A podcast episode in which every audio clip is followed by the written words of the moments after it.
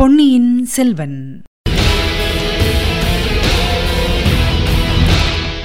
வணக்கம். நீங்கள் கேட்டுக்கொண்டிருப்ப தமிழோசை எஃப் எம். தமிழோசை எஃப் எம்மில் இனி நீங்கள் கேட்கலாம் பொன்னியின் செல்வன். வழங்குபவர் உங்கள் அன்பின் முனைவர் ரத்னமாலா புரூஸ். பொன்னியின் செல்வன் பாகம் இரண்டு, சுழற் காற்று, அத்தியாயம் இருபத்து இரண்டு. சிறையில் சேந்தன் அமுதன். தஞ்சை கோட்டைக்குள் பொற்காசுகள் வார்ப்படம் செய்யும் தங்கசாலை மற்றொரு சிறிய கோட்டை போல அமைந்திருந்தது. தங்கச்சாலைக்கு வெளிப்புறத்தில் கட்டுக்காவல் தஞ்சை கோட்டை வாசலில் உள்ளது போலவே வெகு பலமாயிருந்தது. அன்று மாலை குந்தவை தேவியும் வானதியும் தங்கசாலையை பார்வையிட சென்றபோது வேலை முடிந்து பொற்கொல்லர்கள் வெளியில் புறப்படும் சமயம். வாசற்காவலர்கள் பொற்கொல்லர்களை பரிசோதித்து வெளியில் அனுப்ப ஆயத்தமானார்கள். பொற்கொல்லர்கள் வாசலண்டை வந்து குவிந்திருந்தார்கள். அந்த நேரத்தில் அரண்மனை ரத்தம் வந்து தங்கசாலையின் வாசலில் நின்றது. குந்தவையும் வானதியும் இறங்கினார்கள். அவர்களை பார்த்ததும் காவலர்களும் பொற்கொல்லர்களும் மெய்மறந்து நின்று வாழ்க இளைய பிராட்டி என்று கோஷித்தார்கள். தங்கசாலையின் தலைவர் ஓடி வந்து அரசகுமாரிகளை ஆர்வத்துடன் வரவேற்றார். உள்ளே அழைத்துச் சென்று பொன்னை காய்ச்சும் அக்னி குண்டம், நாணய வார்ப்படம் செய்யும் அச்சுக்கள், அச்சிட்ட நாணயங்கள் முதலியவற்றை காட்டினார். அன்றைய தினம் வார்ப்படமான தங்க நாணயங்கள் ஒரு பக்கத்தில் கும்பலாக கிடந்தன. அந்த பசும்பொன் நாணயங்களின் ஒளி கண்களை பறித்தது. ஒவ்வொரு நாணயத்திலும் ஒரு பக்கத்தில் புலியின் முத்திரையும் மற்றொரு பக்கம் கப்பல் முத்திரையும் பதிந்திருந்தன. பார்த்தாயே வானதி, எத்தனையோ காலமாக இந்த சோழ நாட்டுக்கு உலகெங்கும் இருந்து தங்கம் வந்து கொண்டிருந்தது. தரை வழியாகவும் வந்தது, கப்பல் வழியாகவும் வந்தது. இதுவரை அவ்வளவு தங்கத்தையும் சுமக்கும் பொறுப்பு சோழ நாட்டு பெண் குலத்துக்கே இருந்து வந்தது. ஆபரணங்களாக செய்து போட்டுக்கொண்டு தூக்க முடியாமல் தூக்கி வந்தார்கள். கொஞ்ச காலமாக சோழ நாட்டு பெண்களுக்கு அந்த பாரம் குறைந்து வருகிறது. நம் தனாதிகாரி பழவேட்டரையர் இம்மாதிரி கண்ணை பறிக்கும் தங்க நாணயங்களை வார்ப்படம் செய்ய ஏற்பாடு பண்ணிவிட்டார் என்று குந்தவை சொன்னாள். அக்கா, இதனால் என்ன சௌகரியம் என்று வானதி கேட்டாள். என்ன சௌகரியமா? நீ ஒன்றுமே தெரியாத பெண்ணடி. இம்மாதிரி பொன்னை நாணயங்களாக செய்துவிட்டால் இவ்வளவு பொன் என்று நிறுத்து பாராமலே மதிப்பிட சௌகரியம். குடிகள் அரசாங்கத்துக்கு வரி கொடுக்க சௌகரியம். வர்த்தகர்கள் வெளிநாட்டாரோடு வியாபாரம் செய்வதில் பண்டத்துக்கு பண்ட மாற்றிக்கொண்டு கஷ்டப்பட வேண்டியதில்லை. பொன்னாணயங்களை கொடுத்து பொருட்களை வாங்கலாம். பொன்னாணயங்களை பெற்றுக்கொண்டு பண்டங்களை விற்கலாம். ஆகையினாலே தான் சோழ நாட்டு வர்த்தகர்கள் நம் தனாதிகாரி பழுவேட்டரையரை வாழ்த்துகிறார்கள். இன்னும் ஒன்று சொல்கிறேன் கேள் என்று கூறி குந்தவை தேவி குரலை தாழ்த்திக் கொண்டு சொன்னாள். சக்கரவர்த்திக்கும் சக்கரவர்த்தியின் குடும்பத்துக்கும் எதிராக சதி செய்பவர்களுக்கு இந்த நாணயங்களினால் அதிக சௌகரியம். எப்படிப்பட்ட உத்தமர்களையும் இந்த பொற்காசுகளின் மூலம் துரோகிகளாக்கிவிடலாம் அல்லவா என்றாள். அருகில் நின்ற தங்கசாலை தலைமை அதிகாரியின் காதில் குந்தவை கடைசியில் கூறிய வார்த்தைகள் லேசாக விழுந்தன. அந்த அதிகாரி, ஆம் தாயே, அம்மாதிரி பயங்கரமான வதந்திகள் எல்லாம் இக்காலத்தில் கேள்விப்படுகிறோம். ஆகையினாலேதான் இப்போது கொஞ்ச நாளாக இந்த தங்கசாலைக்கு கட்டுக்காவல் அதிகமாயிருக்கிறது. இதன் அடியில் உள்ள பாதாள சிறைக்கு வருவோர் போவோரும் அதிகமாகிவிட்டார்கள் என்று சொன்னார். வருகிறவர்கள் உண்டு, போகிறவர்கள் கூட உண்டா என்று குந்தவை கேட்டாள். ஏன், அதுவும் உண்டு. இன்று காலையில் ஒருவனை கொண்டு வந்தார்கள். ஒரு நாழிகைக்கு முன்னால் அவனை திரும்ப கொண்டு போய்விட்டார்கள் என்று அந்த அதிகாரி கூறினார். அது யாராயிருக்கும் என்று குந்தவைக்கு சிறிது வியப்பாயிருந்தது. தங்கசாலைக்குள் பற்பல வேலைகள் நடக்கும் இடங்களை பார்த்துவிட்டு பின்புறமாக சென்றார்கள். பின் சுவரில் ஒரு சிறிய வாசல் இருந்தது. அதை திறந்து கொண்டு சென்றார்கள். சென்ற இடத்தில் வெளிச்சம் குறைவாக இருந்தது. கூரை தாழ்வாக இருந்தது. நாலு புறமிருந்தும் கேட்டவர்கள் ரோமம் சிலிர்க்கும்படியான உருமல் சத்தம் கேட்டது. ஒரு சேவகன் தீவர்த்தி பிடித்துக் கொண்டு நின்றான். அதன் வெளிச்சத்தில் நாலு புறமும் உற்று பார்த்தபோது பல கூண்டுகளும் அவற்றுக்குள்ளே அடைப்பட்ட புலிகளும் இருப்பது தெரிந்தது. அவற்றில் சில வேங்கை புலிகள், சில சிறுத்தை புலிகள், சில படுத்திருந்தன. சில கூண்டுக்குள் முன்னும் பின்னும் உலாவிக் கொண்டிருந்தன. அவற்றின் கண்கள் அந்த இடத்தின் மங்கலான வெளிச்சத்தில் நெருப்புத் தணல்களைப் போல் ஒளிர்ந்தன.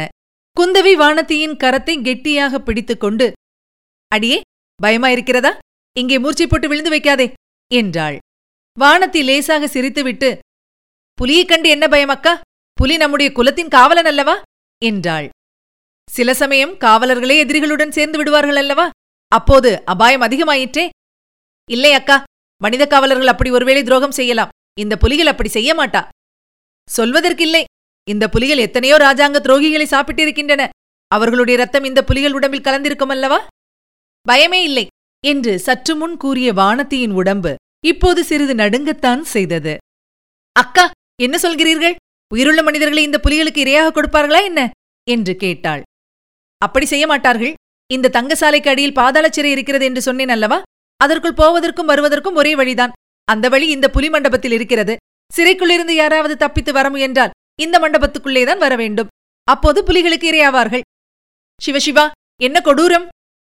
ராஜாங்கம் என்றால் அப்படித்தான். கருணையும் உண்டு, கொடூரமும் உண்டு. வானதி, ஒரு சமயத்தில் என்னையே இந்த பாதாள சிறையில் அடைத்தாலும் அடைத்து விடுவார்கள்.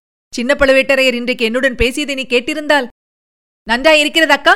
தங்களை பிடித்து சிறையில் அடைக்கும் வல்லமை உள்ளவர்கள் ஈரேழு பதினாலு உலகத்திலும் இல்லை. அப்படி யாராவது செய்ய முயன்றால் பூமி பிளந்து இந்த தஞ்சை நகரத்தையே விழுங்கிவிடாதா? அதை பற்றி எனக்கு கவலை இல்லை. நம்முடைய பழையாறு வைத்தியர் மகனை பற்றித்தான் கவலைப்படுகிறேன். அந்த சாது பிள்ளை தப்ப முயன்றிருக்க மாட்டான் அல்லவா? சாது பிள்ளைதான். ஆனால் யார் எப்போது எப்படி மாறுவார்கள் என்று சொல்ல முடிவதில்லையே. புலிகளின் உருமல் கோஷம் இன்னும் அதிகமாயிற்று. காவலனை பார்த்து, புலிகளுக்கு ரொம்ப கோபம் போலிருக்கிறதே என்றாள் குந்தவை. இல்லை தாயே, சக்கரவர்த்தியின் திருக்குமாரியை இவை வாழ்த்தி வரவேற்கின்றன என்று காவலன் சமத்காரமாய் மறுமொழி கூறினான். நல்ல வரவேற்பு என்றாள் குந்தவை. அத்தோடு புலிகளுக்கு இரை போடும் சமயம் நெருங்கிவிட்டது. இரையை நினைத்து உருமுகின்றன. அப்படியானால் நாம் சீக்கிரம் போய்விடலாம். சிறையின் வாசல் எங்கே இருக்கிறது? மண்டபத்தின் ஒரு மூலைக்கு இதற்குள் அவர்கள் வந்திருந்தார்கள். அங்கிருந்த புலிக்கூண்டு ஒன்றை காவலர்கள் அப்பால் நகர்த்தினார்கள். அங்கே தரையில் பதித்திருந்த கதவு ஒன்று காணப்பட்டது. இரண்டு ஆட்கள் குனிந்து கதவை வெளிப்புறமாக திறந்தார்கள். உள்ளே சில படிக்கட்டுகள் காணப்பட்டன. அவற்றின் வழியாக ஒவ்வொருவராக இறங்கிச் சென்றார்கள். இருள் அதிகமாயிற்று. இரு சேவகர்கள் பிடித்திருந்த இரண்டு தீவர்த்திகளிலிருந்து புகையினால் மங்கிய வெளிச்சம் வந்து கொண்டிருந்தது. குறுக்கும் நெடுக்குமாக சென்று குறுகிய பாதைகளின் வழியாக அவர்கள் ஒற்றை வரிசையில் போக வேண்டியிருந்தது. அங்கே புலிகளின் பயங்கர உருமல் ரோமம் சிலிர்க்க செய்தது என்றால், இங்கே நாலு புறத்திலும் எழுந்த தீனமான சோகமயமான மனித குரல்கள் உள்ளம் பதறி உடல் நடுங்கச் செய்தன. ஆனால் அந்த தீன குரல்களுக்கு மத்தியில் விந்தை விந்தை ஒரு இனிய குரல் இசைத்ததும் கேட்டது. பொன்னார் மேனியனே, புலித்தோலை அரைக்கசைத்து மின்னா செஞ்சடை மேல் மிளிர் கொன்றை அணிந்தவனே. அந்த பாதாள சிறையில் இருந்த அறைகள் ஒரு வரிசையாக இல்லை. முன்னும் பின்னும் கோணலும் மாணலுமாக இருந்தன. ஒவ்வொரு அறை வாசலிலும் சென்று காவலன் தீவர்த்தியை உயர்த்தி பிடித்தான். சில அறைகளில் உள்ளே ஒருவனே இருந்தான். சிலவற்றில் இருவர் இருந்தார்கள். சில அறைகளில் இருந்தவர்களை சுவரில் அடித்திருந்த ஆணி வளையத்தில் சேர்த்து சங்கிலியால் கட்டியிருந்தது. சில அறைகளில் அவ்விதம் கட்டாமல் சுயேச்சையாக விடப்பட்டிருந்தார்கள். ஒவ்வொரு அறையிலும் இருந்தவர்களின் முகம் தெரிந்ததும் குந்தவை தேவி தலையை அசைக்க எல்லோரும் மேலே சென்றார்கள். நடுவில் ஒரு சமயம் வானதி, இதென்ன கொடுமை! இவர்களை எதற்காக இப்படி அடைத்திருக்கிறது? நீதி விசாரணை ஒன்றும் கிடையாதா என்று கேட்டாள். அதற்கு குந்தவை, சாதாரண குற்றங்களுக்கு நீதி விசாரணை எல்லாம் உண்டு. ஆனால் ராஜாங்கத்துக்கு எதிராக சதி செய்தவர்கள், வெளிநாட்டு ஒற்றர்கள், ஒற்றர்களுக்கு உதவியவர்கள், இவர்களைத்தான் இங்கே போடுவார்கள். அவர்களிடமிருந்து தெரிய வேண்டிய உண்மை தெரிந்துவிட்டால் வெளியே விட்டு விடுவார்கள். ஆனால் சிலரிடமிருந்து உண்மை ஒன்றும் தெரிவதில்லை. ஏதாவது இருந்தால்தானே சொல்லுவார்கள். அவர்கள் பாடு கஷ்டந்தான் என்றாள். இதற்குள்ளாக பொன்னார் மேனியனே பாட்டு மிக சமீபத்தில் கேட்கத் தொடங்கியிருந்தது. அந்த அறையில் சென்று தீவர்த்தியை தூக்கி பிடித்த போது அங்கே ஒரு சிறு பிள்ளை இருப்பது தெரிந்தது. ஏற்கனவே நமக்கு தெரிந்த பிள்ளைதான் அவன், சேந்தன் அமுதன். அவனுடைய குற்றமற்ற பால்வடியும் பச்சை பிள்ளை முகம் இளவரசிகளுடைய கவனத்தை கவர்ந்தது. அவனை குந்தவை பார்த்து, பாடிக்கொண்டிருந்தது நீதானா என்று கேட்டாள். ஆம் தாயே என்றான். உற்சாகமாயிருக்கிறாய் போலிருக்கிறது. உற்சாகத்துக்கு என்ன குறைவு அம்மா? எங்கும் நிறைந்த இறைவன் இங்கேயும் என்னுடன் இருக்கிறார். பெரிய ஞானி போல பேசுகிறாயே, நீ யாரப்பா? வெளியில் என்ன செய்து கொண்டிருந்தாய்? நான் பெரிய ஞானியும் இல்லை, சின்ன ஞானியும் இல்லை அம்மா. வெளியில் இருக்கும்போது பூமாலை புனைந்து இறைவனுக்கு சமர்ப்பித்துக் கொண்டிருந்தேன். இங்கே பாமாலை புனைந்து மன திருப்தி அடைகிறேன். நீ ஞானி மட்டுமல்ல, புலவன் என்றும் தெரிகிறது. இந்த ஒரு பாடல்தான் உனக்கு தெரியுமா? இன்னும் பலவும் தெரியுமா? இன்னும் சில பாடல்களும் வரும். ஆனால் இங்கு வந்தது முதல் இதையே பாடிக்கொண்டிருக்கிறேன். ஏன்? இங்கு வரும்போது தங்கசாலையின் வழியாக வந்தேன். இதுவரை நான் பார்த்திராத பத்தரை மாற்று பசும்பொன் திரளை பார்த்தேன். அது பொன்னார் மேனியின் திருவுருவத்தை எனக்கு நினைவூட்டியது. அதிர்ஷ்டசாலினி, பொன்னை பார்த்தால் பலருக்கு பலவித ஆசைகள் உண்டாகின்றன. உனக்கு இறைவனின் திருமேனியின் பேரில் நினைவு சென்றது. உனக்கு உற்றார் உறவினர் யாரும் இல்லையா அப்பா? தாயார் மட்டும் இருக்கிறாள். தஞ்சை கோட்டைக்கு வெளியில் தாமரை குளத்தருகில் இருக்கிறாள். அந்த அம்மாள் பெயர் வாணி அம்மை. நான் அந்த அம்மாளை பார்த்து நீ இங்கே உற்சாகமாயிருக்கிறாய் என்று சொல்கிறேன். பயனில்லை அம்மா, என் தாய்க்கு காதும் கேளாது, பேசவும் முடியாது.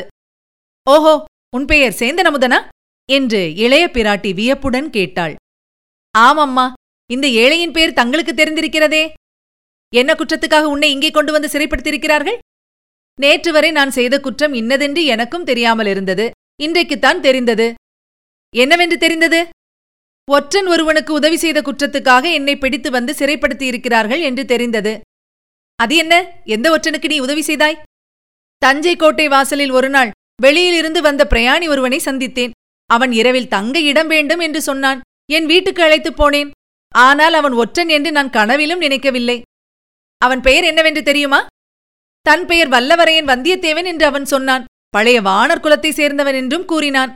குந்தவையும் வானதியும் ஒருவரை ஒருவர் பார்த்து கொண்டார்கள். இருவருடைய உள்ளங்களும் ஒத்து பேசிக்கொண்டன. வானதி சேந்தன் அமுதனை பார்த்து, எல்லாம் விவரமாக சொல்லப்பா என்றாள். சேந்தன் அமுதன் அவ்விதமே கூறினான். வந்தியத்தேவனை கோட்டை வாசலில் தான் சந்தித்ததிலிருந்து பழுவூராட்கள் தன்னை ஆற்றங்கரையில் பார்த்து பிடித்துக் கொண்டது வரையில் சொன்னான். யாரோ முன்பின் தெரியாத ஒரு வழிப்போக்கனை நம்பி நீ எதற்காக அவ்வளவு தூரம் உதவி செய்தாய் என்று வானதி கேட்டாள். தாயே, சிலரை பார்த்தால் உடனே நமக்கு பிடித்துப் போகிறது. அவர்களுக்காக உயிரையும் கொடுக்கலாம் என்று தோன்றுகிறது. காரணம் என்னவென்று சொல்வது? இன்னும் சிலரை பார்த்தால் அவர்களை கொன்றுவிடலாம் என்று தோன்றுகிறது. இன்றைக்கு ஒரு மனிதனை என்னோடு கொஞ்ச நேரம் அடைத்து வைத்திருந்தார்கள். அவன் பேரில் எனக்கு வந்த கோபத்துக்கு அளவில்லை. நல்ல வேளையாக சற்று நேரத்துக்கு முன்பு பழுவூர் இளையராணியின் ஆட்கள் வந்து அவனை விடுதலை செய்து கொண்டு போனார்கள். அதுவும் அப்படியா என்று குந்தவை பற்களினால் தன் செவ்விதழ்களை கடித்துக் கொண்டாள். அவளுடைய புருவங்கள் நெறிந்தன. ஆத்திர பெருமூச்சு வந்தது. அவ்வளவு அவசரமாக விடுதலையான மனிதன் யார், உனக்கு தெரியுமா என்று கேட்டாள். தெரியாமல் என்ன, யாரோ பழையாறை வைத்தியன் மகனாம். அப்படி என்னப்பா அவன் தகாத வார்த்தைகளை சொன்னான்? அவனை கொன்றுவிடலாமா என்று அவ்வளவு கோபம் உனக்கு வந்ததாக சொன்னாயே. கோடிக்கரையில் என் மாமன் மகள் பூங்குழலி இருக்கிறாள். அவளை பற்றி இவன் தகாத வார்த்தைகளை சொன்னான். அதனாலேதான் அவன் பேரில் எனக்கு அவ்வளவு கோபம் வந்தது. ஆனாலும் அவன் ஒரு நல்ல சமாச்சாரம் சொன்னபடியால் போனால் போகிறதென்று விட்டுவிட்டேன். அது என்ன அவ்வளவு நல்ல சமாச்சாரம் அப்பா? என்னுடைய நண்பன் வந்தியத்தேவனுடனேதான் இவன் கோடிக்கரைக்கு போனான். அங்கே இந்த சண்டாளன் என் சிநேகிதனுக்கு துரோகம் செய்து பழுவூர் ஆட்களிடம் பிடித்துக் கொடுத்து விட பார்த்தான். அது முடியவில்லை. முடியவில்லையா? அப்படியானால் அந்த ஒற்றன் தப்பித்துக் கொண்டு விட்டானா என்று வானதியும் குந்தவையும் ஒரே குரலில் ஆர்வத்துடன் கேட்டார்கள். இதை தெரிந்து கொள்ளத்தானே அவர்கள் இந்த பாதாள சிறைக்குள்ளே வந்தது. ஆமம்மணி, என் நண்பன் தப்பித்துக் கொண்டு போய்விட்டான். பூங்குழலி அவனை இரவில் படகில் ஏற்றிக்கொண்டு கடலில் இலங்கை தீவுக்கு சென்று விட்டாளாம். தேடிப்போனவர்கள் ஏமாந்தார்கள். இந்த பாதகனும் ஏமாந்தான். பெண்மணிகள் இருவரும் ஒருவரை ஒருவர் பார்த்து கொண்டார்கள். அவர்களுடைய உள்ளத்தில் ததும்பிய மகிழ்ச்சியை அவர்களுடைய முகமலர்கள் வெளியிட்டன. குந்தவை சேந்தன் அமுதனை பார்த்து, அப்பனே, ஒற்றன் ஒருவன் தப்பித்துக் கொண்டது பற்றி நீ இவ்வளவு சந்தோஷப்படுகிறாயே, உன்னை சிறையில் வைத்திருப்பது சரிதான் என்றாள். தாயே, அந்த குற்றத்துக்காக என்னை சிறையில் போடுவது சரியானால் உங்கள் இருவரையும் கூட எனக்கு பக்கத்து அறையில் போட வேண்டுமே என்றான். பெண்மணிகள் இருவரும் நகைத்தார்கள். இருளடைந்த அந்த பாதாள சிறையில் சேந்தன் அமுதனுடைய பாட்டு எவ்வளவு விசித்திரமாயிருந்ததோ அப்படி அவர்களுடைய சிரிப்பும் அபூர்வமாக ஒலித்தது. நீ வெகு கெட்டிக்காரன், மிக பொல்லாதவன். உன்னை இங்கே வைத்திருந்தால் நீ பாட்டு பாடியே இங்கேயுள்ள மற்றவர்களையும் கெடுத்து விடுவாய். கோட்டை தலைவரிடம் சொல்லி உன்னை விடுதலை செய்ய பண்ணிவிட்டு மறுகாரியம் பார்க்க வேண்டும் என்றாள் குந்தவை. தாயே, அப்படி செய்ய வேண்டாம். அடுத்த அறையில் ஒரு மனிதன் இருக்கிறான். அவன் என்னிடம் தினம் நூறு தடவை நீ எனக்கு ஒரு பாட்டு சொல்லிக் கொடு, சொல்லிக் கொடுத்தால் பாண்டிய குலத்து மணிமகுடத்தையும் மாலையையும் இலங்கையில் எங்கே ஒளித்து வைத்திருக்கிறேன் என்று தெரிவிக்கிறேன் என்பதாக சொல்லிக் கொண்டிருக்கிறான். அந்த ரகசியத்தை நான் தெரிந்து கொள்ளும் வரையில் இங்கேயே விட்டு வைக்க சொல்லுங்கள் என்றான் சேந்தன் அமுதன். பாவம், அந்த மாதிரி உனக்கும் பைத்தியம் பிடிக்கும் வரையில் இங்கேயே இருப்பேன் என்கிறாயா? அப்புறம் உன் தாயார் வாணியம்மையின் கதி என்ன என்று கூறிவிட்டு இளைய பிராட்டி அங்கிருந்து புறப்பட மற்றவர்களும் சென்றார்கள். அரை நாழிகை நேரத்துக்கெல்லாம் சில சேவகர்கள் வந்து சேந்தன் அமுதனை பாதாள சிறையிலிருந்து விடுதலை செய்து தஞ்சை கோட்டை வாசலில் கொண்டு போய் விட்டார்கள். இதுவரை நீங்கள் கேட்டது பொன்னியின் செல்வன். வழங்கியவர் உங்கள் அன்பின் முனைவர் ரத்னமாலா புரூஸ். மீண்டும் அடுத்த அத்தியாயத்தில் சந்திக்கலாம். இணைந்திருங்கள், மகிழ்ந்திருங்கள்.